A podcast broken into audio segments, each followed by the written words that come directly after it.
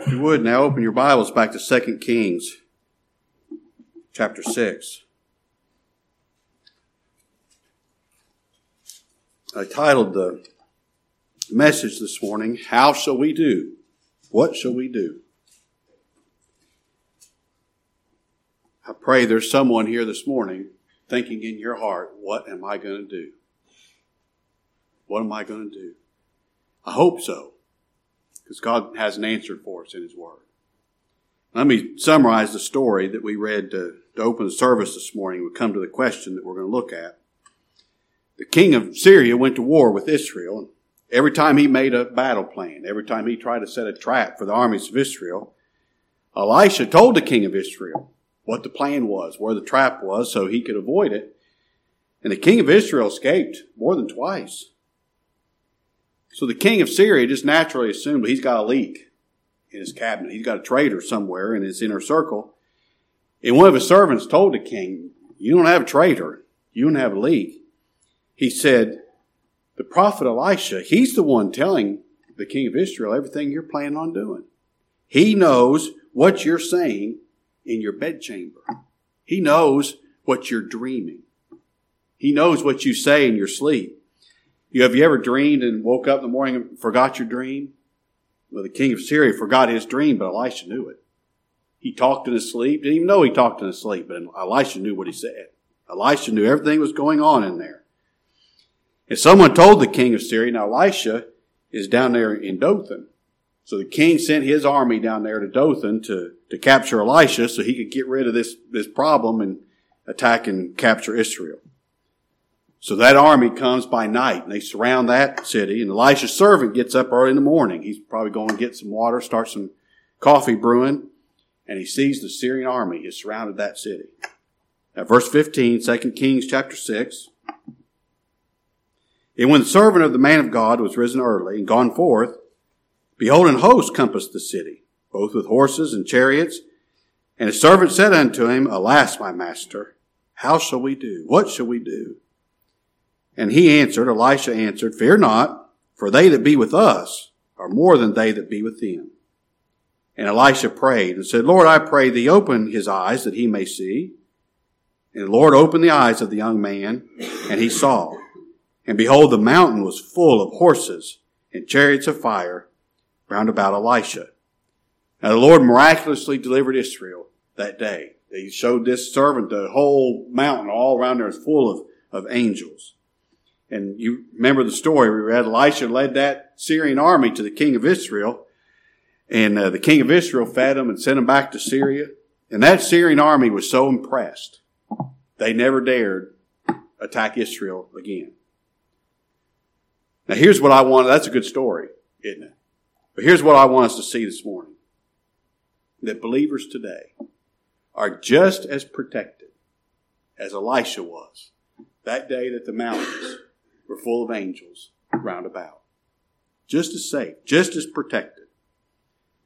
Now, that's true of our physical, natural enemies, just as was in Elisha on this day.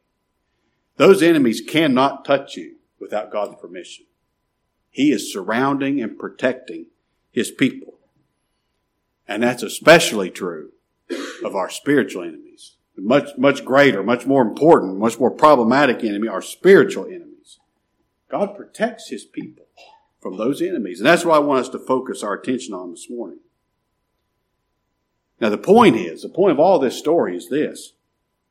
If Christ is for us, there's always more for us than there is for them.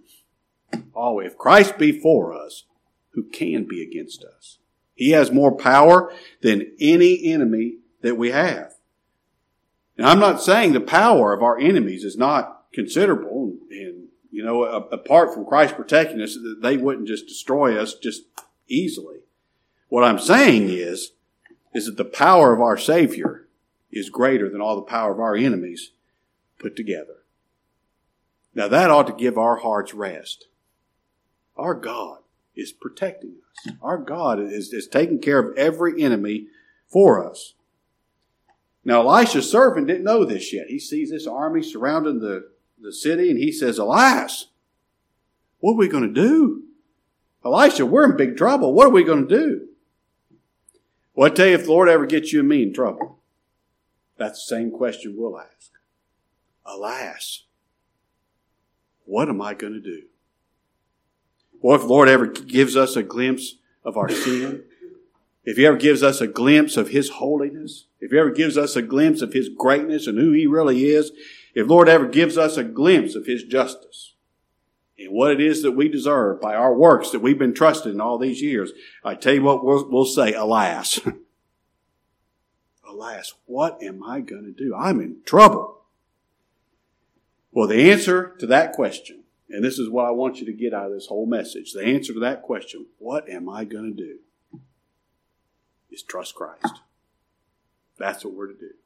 Look to Christ and trust Him. That's the whole answer. It's not any more complicated than that. Trust Christ. I'm going to show you that truth by looking at four of our enemies. The first enemy is our spiritual blindness. I mean, that's the first problem we've got is our spiritual blindness. And when scripture talks about blindness, it's talking about ignorance. I don't know because I can't see. You know, we can't uh, say, oh, I see. I, I can't say I see or I understand any spiritual truth because we're spiritually blind. And here's the big problem. We're blind and we don't know we're blind. Your Lord said He came to give those that are blind, that know they're blind, He came to give them sight. But those that think that they see and don't, they're going to stay in their blindness. Our big problem is we're blind and we don't know it. We think we know everything when in fact we don't know anything. We know nothing. We don't know any spiritual truth. And we've been blind a long time. Man became blind in the garden. Not long after God created Adam and put him in the garden, Adam fell and we became blind. And you know, it's interesting. We became blind, but Satan promised, I can make you see. That's what, that's what Satan promised. I can make you see. And when Adam took that fruit and ate it, you know what he saw? The same thing that we see by nature. All he could see now was sin and shame and death. That's all he could see. He couldn't see God anymore. He couldn't see the way to God anymore. He couldn't, he couldn't see anymore because he's spiritually blind and he passed that nature on to you and me. We can't see. Somebody preaches the gospel to us and we can't see. I don't get it. I don't get why these people are saying that was such a blessing. I don't get it. You know why we don't get it? We're blind. We're spiritually blind. Look at 2 Corinthians chapter 2. See, this is, this is the nature that Adam had to pass on, onto us. Here's why men by nature just don't get the gospel. Why they don't flock to hear it, why they don't believe it, why they keep trusting their works instead of trusting Christ. It's because we're spiritually blind. 1 Corinthians 2 verse 14. But the natural man receiveth not the things of the Spirit of God, for their foolishness unto him, neither can he know them, because they're spiritually discerned. He can't understand these things. The natural man can't believe any spiritual truth because he's dead. He's blind. He cannot see. And I'll tell you, it's a bad situation when we're so blind we don't know we're blind. I mean, you think what a mess that we're in when we're so ignorant that we don't know we're ignorant. You know, have you ever tried to teach a know-it-all? I mean, you can't do it. It's impossible. You can't teach a know-it-all. Maybe some of you teachers have tried to teach a child, and by golly, they just can't get it. I mean, they just can't get it. They don't, they don't get it. Well, someone could liken that to preaching the gospel. We preach the gospel to people that by nature they can't get it. They just, they, they can't see. They cannot believe. And someone might ask, well, why bother preaching Christ to a person that cannot believe? Why bother preaching Christ to somebody that can't see, that can't believe, that no matter how hard they try, they cannot trust Christ, the Christ that you preach? Why bother preaching to them if they cannot believe? It's because of the very same thing Elisha said. They that be with us are more than they that be with them. Now, our spiritual blindness is powerful. I mean, it's got such a hold on us. I don't care what we do. I don't care how hard we try. We cannot make ourselves see. We cannot. I tell you that from experience. You can, you can memorize the doctrine, but you can't make yourself see. You can't make yourself believe and love Christ. But we preach Christ to the spiritually blind. We preach Christ to the ignorant. We preach Christ to the dead for this reason. God's more powerful than our blindness. Our Savior is more powerful than our spiritual death. Our God is pleased to make his people see.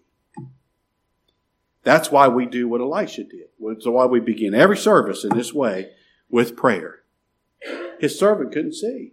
And Elisha asked, Lord, let him see. That's why we begin every service with prayer. Lord, make your people see. Oh, give us a blessing from the storehouses of your grace. Enable us to see and believe Christ. We pray because we're not able, but God is. He's able to make the blind see. And the way that God makes his people see, the way he gives them eyes to see, is by making them see Christ, the light. When Christ, the light, appears, all darkness goes away. When Christ, the light, appears, all that ignorance goes away. When Christ appears, so we see Christ, then we say, oh, now I see. Now I see how God can save sinners and still be just. It's in the person of Christ. It's in His righteousness. It's in His obedience, not mine. It's in His sacrifice. Now I see. Now I see how His blood can, can cleanse me from all my sin because of who He is. Now I see.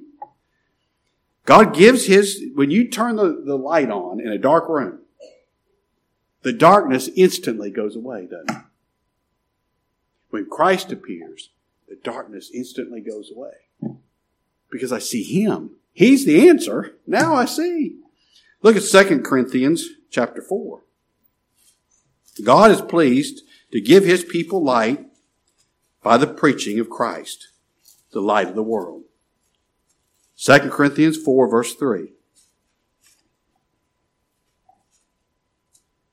But if our gospel be hid, it's hid to them that are lost. It's hid to the blind, in whom the God of this world hath blinded the minds of them which believe not, lest the light of the glorious gospel of Christ, who is the image of God, should shine unto them. For we, now here's our answer to that. The people who are blind, they cannot see. Here's our answer to that. We preach not ourselves, but Christ Jesus the Lord. And ourselves, us, we're your servants for Jesus' sake. And here's why we continue to preach Christ Jesus the Lord.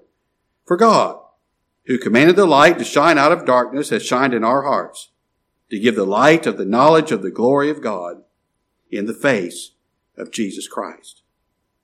Now, as the Lord enables us, we preach Christ. We lay the gospel out there in as clear and simple terms as we can. We lay the gospel out there for sinners to hear. And when God moves in creative power and says, let there be light. Just like he did on that first day of creation, he said, let there be light, and there was light. You may have heard the gospel many, many, many times and just thought, I don't get it. I don't see. And when God moves and says, let there be light, you see. On that first day of creation, when God said, let there be light, what was he talking about? He wasn't talking about the sun and the moon and the stars. He's talking about his son. Let Christ, the light of the world, appear. As we preach Christ, and God says to in your heart, let there be light. You know what he's saying? Let Christ appear in your heart. And now you see. Now God creates a new man in the hearts of the, of the hearts of his people, and they see because Christ has been formed in them.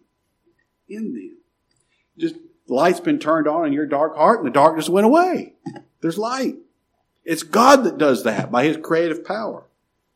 Solomon said in Proverbs 20, verse 12, the hearing ear and the seeing eye if you hear the gospel and believe it, and you see Christ in the message, you see Christ in His Word, why do you see? Why do you hear? The Lord made even both of them. The Lord made that and gave you eyes to see, gave you ears to hear. It's the Lord that makes his people see, isn't it? Now here's a good question. I, I would love it if somebody's asking this question in their heart. Do I see or am I blind? Now, do I really see?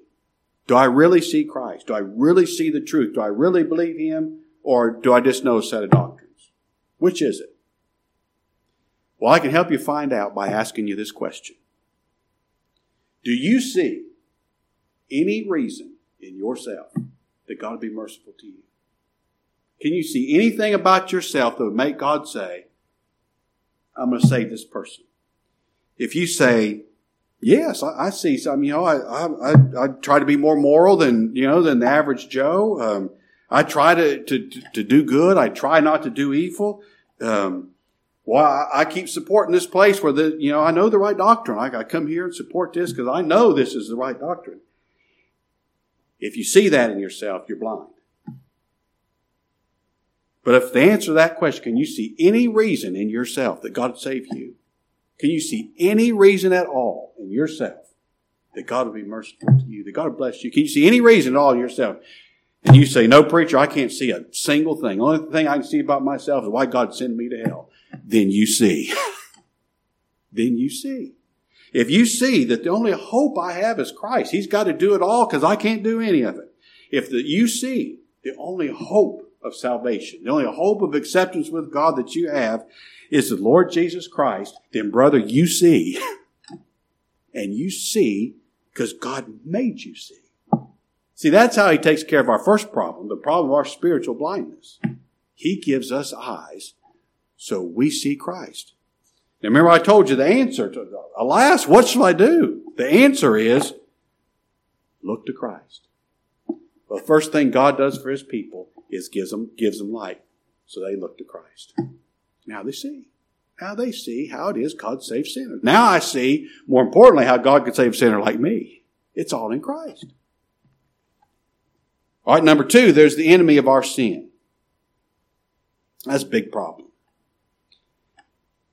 And the problem of our sin is twofold. First, there's the sin that we commit, our sins. Now, the sins that we commit, they demand our eternal death. They demand eternity in hell. Now that's a big problem for you and me because we can't do anything but sin.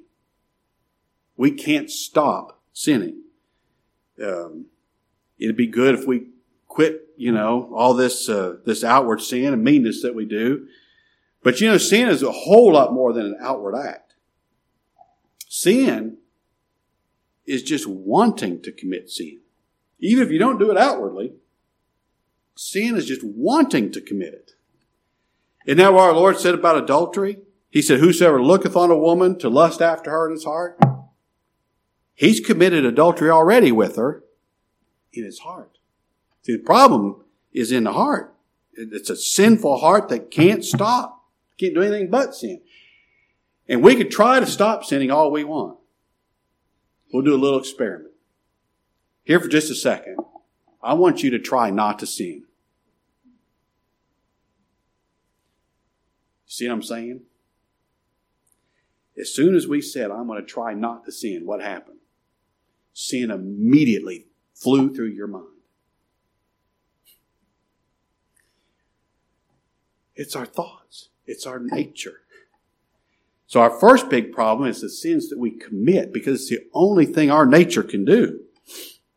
But the second problem we have with sin is our sin nature. And this is where this is where all comes from. The root of it is in our heart. Our very nature is defiled with sin, is polluted with sin, so that all it is is sin. And that's offensive to a holy God. I mean, here we all are in our Sunday best, and, and uh, well, we all get with each other, and, and we just uh, act as good as we can act, don't we? You know. But God doesn't see like we see. God looks on the heart, and what He sees is offensive to Him. Our nature, what we are, what we can't help but be, is offensive to God. It's offensive to God's sight, it's offensive to his smell, and it's offensive to his ears. And the only thing God can do with that nature, since God's holy, the only thing he can do with that nature is send it to hell out of his sight. That sin must be punished with death. Now, alas, alas, what is a sinner to do? How shall we do? Is there any hope of forgiveness? Is there any hope that God could have any mercy on me? Is there any hope I could be made righteous?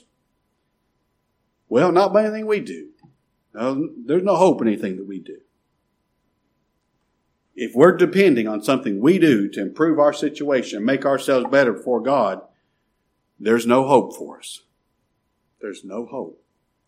You know, someone could say, I just want to be a better person. I want to be taught how to how to not, not to be so mean, not to be so selfish, not, not to be so oh, I want to be taught to be a better person, to be nicer and to be more giving. I want to be taught to be, be, be a better person. Buddy, have at it. I mean, that's a good thing for the world if we can all be taught to be a better person. But don't ever think you can be made better so that you're good enough for God. See, that's the issue. I'm all for us being better people. I mean, the world would be a whole lot better place, wouldn't it? But that can't make us right before God. We can't be good enough that we be perfect before God, and God demands perfection. Now, alas, what shall we do? We're in trouble. What are we going to do? Can I tell you the answer one more time? Depend on Christ. Look to Christ. Look to Him because they that be with us are more than they that be with them. See, we can't do anything to put our sin away. We can't do anything to give ourselves a righteous nature, but Christ has. He's already done that for His people. And i tell you this, as big a problem as our sin is, He's, he's mightier than our sin. First, the sin that we commit. Christ came to put away the sin that his people commit. The sins. He came to pay for those sins. We've committed them. We racked up the debt. And Christ came to pay for those sins. He came to pay for those sins with the precious blood of his sacrifice. I hope we don't ever talk about the blood so often that become we become casual about it. This is the greatest story that can ever be imagined the Son of God took on him flesh so that he could suffer and die and shed his life's blood. Offer that blood on the altar before the Father to pay for the sins of his people. And that blood is so precious. It's so powerful because he is so precious. His blood, John said, cleanses us from all all sin. All of it. He paid for it all. The debt is paid. The sins that we have committed are more than the hairs of our head. They're more than can be numbered. Those sins are so powerful they demand our eternal damnation. But they that be with us are more than they that be with them. The blood of Christ is stronger than all of those sins. His blood made those sins to not exist. It's not like the father says, Well, there was a debt. I see that debt over there, but it, it was paid for. You know what the father says? I don't see nor remember their sins and their iniquities anymore. Why not? The blood of Christ made him to not exist. He put away the sins of his people.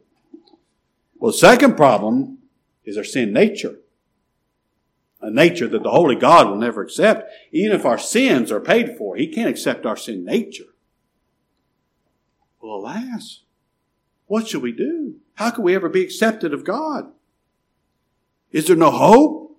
If all I've got is sin nature and I can't clean it up, is there no hope? Yeah, there's hope. Oh, there's a good hope. There's a good hope. Trust Christ. To depend on Christ. The Lord Jesus Christ comes to his people in the person of his Holy Spirit And he gives his people a brand new nature in the new birth. Now that nature is holy. That nature is righteous. That nature can never sin because it's born from the holy seed of the Word of God. You know, the reason we have a sin nature is that's the only seed our Father had to conceive us with, a sin, sinful seed. God's people are conceived with the Word of God, a sinless seed. So they've got a nature that can never sin. That nature God will accept. See, He has to create in us what He'll accept, doesn't He? And that nature, that new person, is going to go directly from this body, when this body dies, is going to go directly from this clay prison to be with the Lord. Directly. And when that new man gets to glory, and we open our eyes in glory, we're like our brother David. Now I'm satisfied. I've awoken his likeness. We're going to look into the face of the Savior. The Savior that we've longed to see, the Savior that we've looked to in faith for, for so long. And we're going to look into his faith, face. And he's going to say, Well, I remember all the sin that you committed.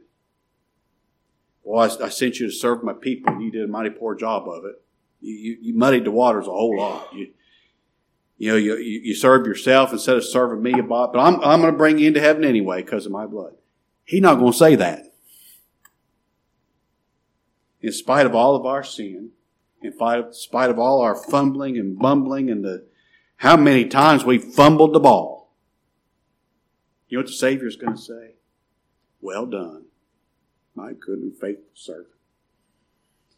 He's not going to say that because of something we did. He's not going to say that because of our nature. He's going to say that because of what he did and his nature that he caused to be birthed in us. That's why I tell you, look to Christ and trust Christ. He's able. He's able to save. He's able to take care of and put away our sin. Well, our third big enemy is the law. Here's why the law is against us because God demands perfect obedience.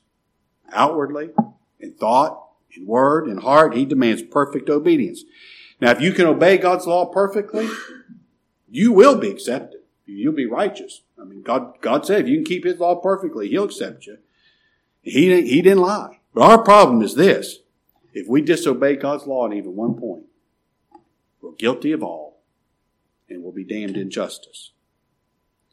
That's a pretty big problem for somebody that can, can do only sin? We can't keep God's law.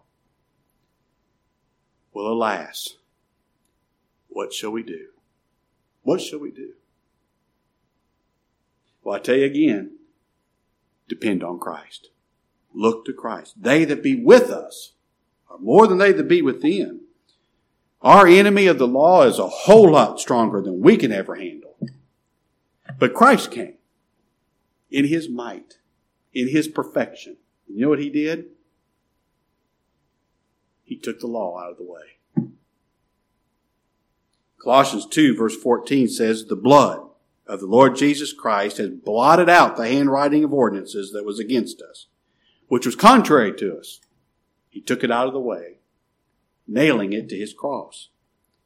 When Christ was crucified as a substitute for his elect, when he suffered, he died, he gave up the ghost, you know what the law said?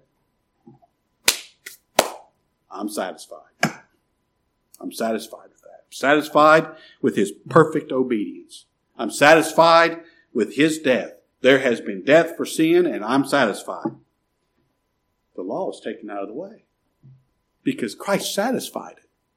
He satisfied it. The law is not even hunting God's elect anymore because of what Christ accomplished for us.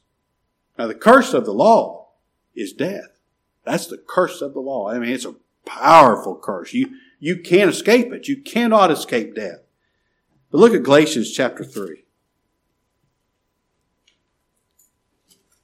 I quote this often, but maybe it would be good for us to, to see it in black and white one more time. What are we going to do about this curse of the law? Let's look to Christ. Verse 13, Galatians 3 Christ hath redeemed us from the curse of the law being made a curse for us.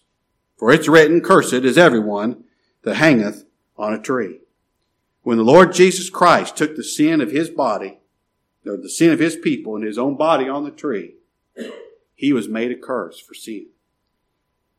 You and I could never bear that curse. We could never put it away, even eternity in hell. Wouldn't even begin to put away that curse. But the Lord Jesus Christ bore the curse of the law for his people. He was made a curse for them. And his blood put that curse away forever.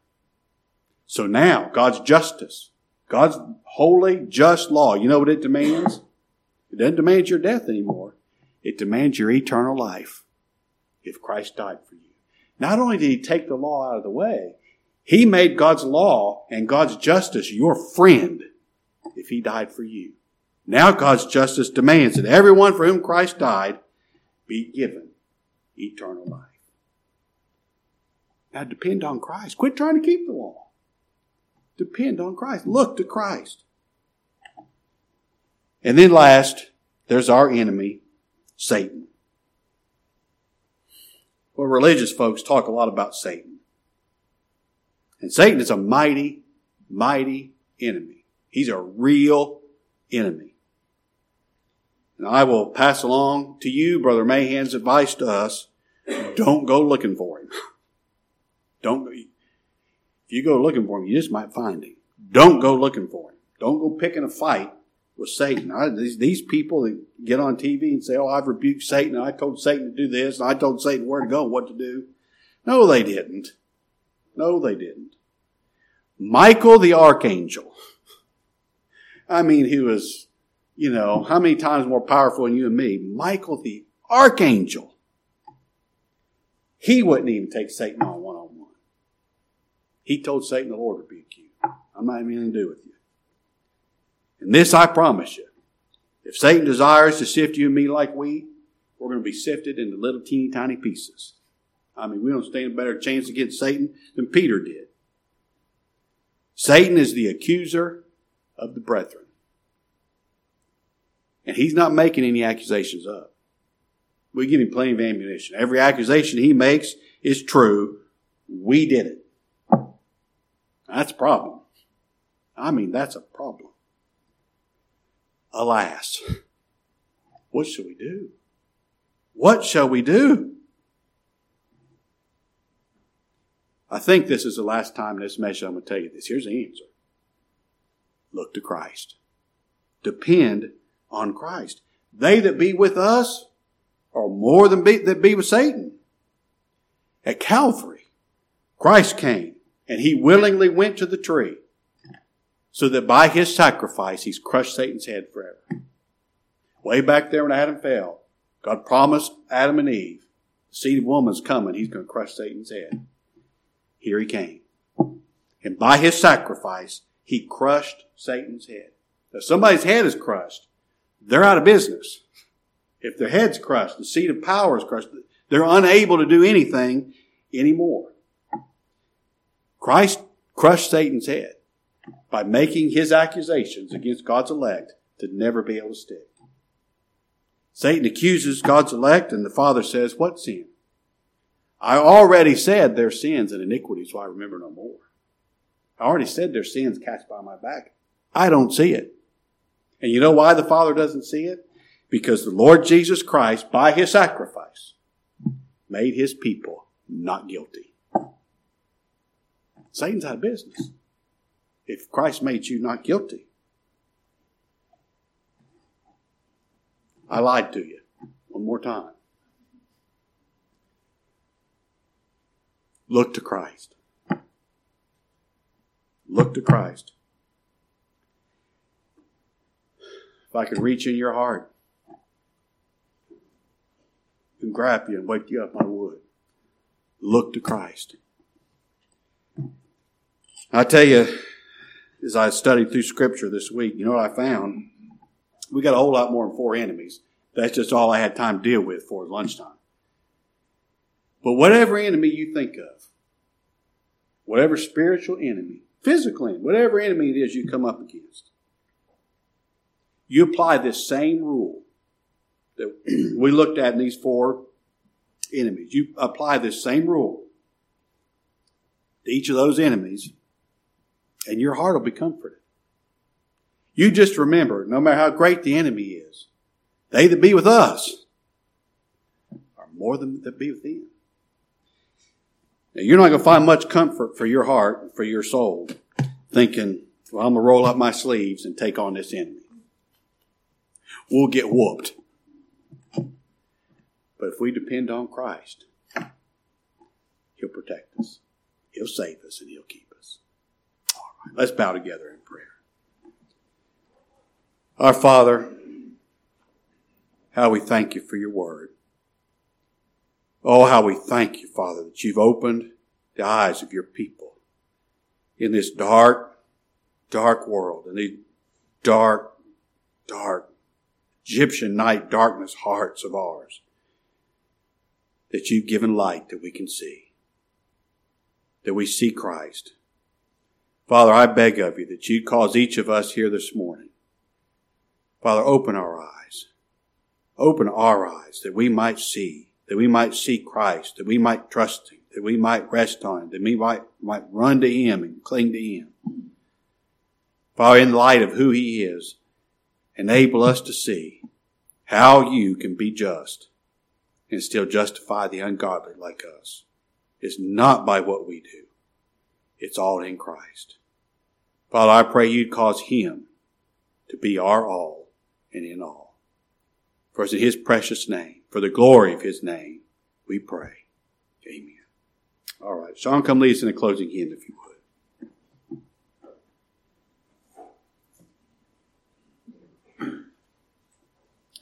Okay, if you would, turn in your hymnals to song number 205. Song number 205, and stand as we sing Once for All.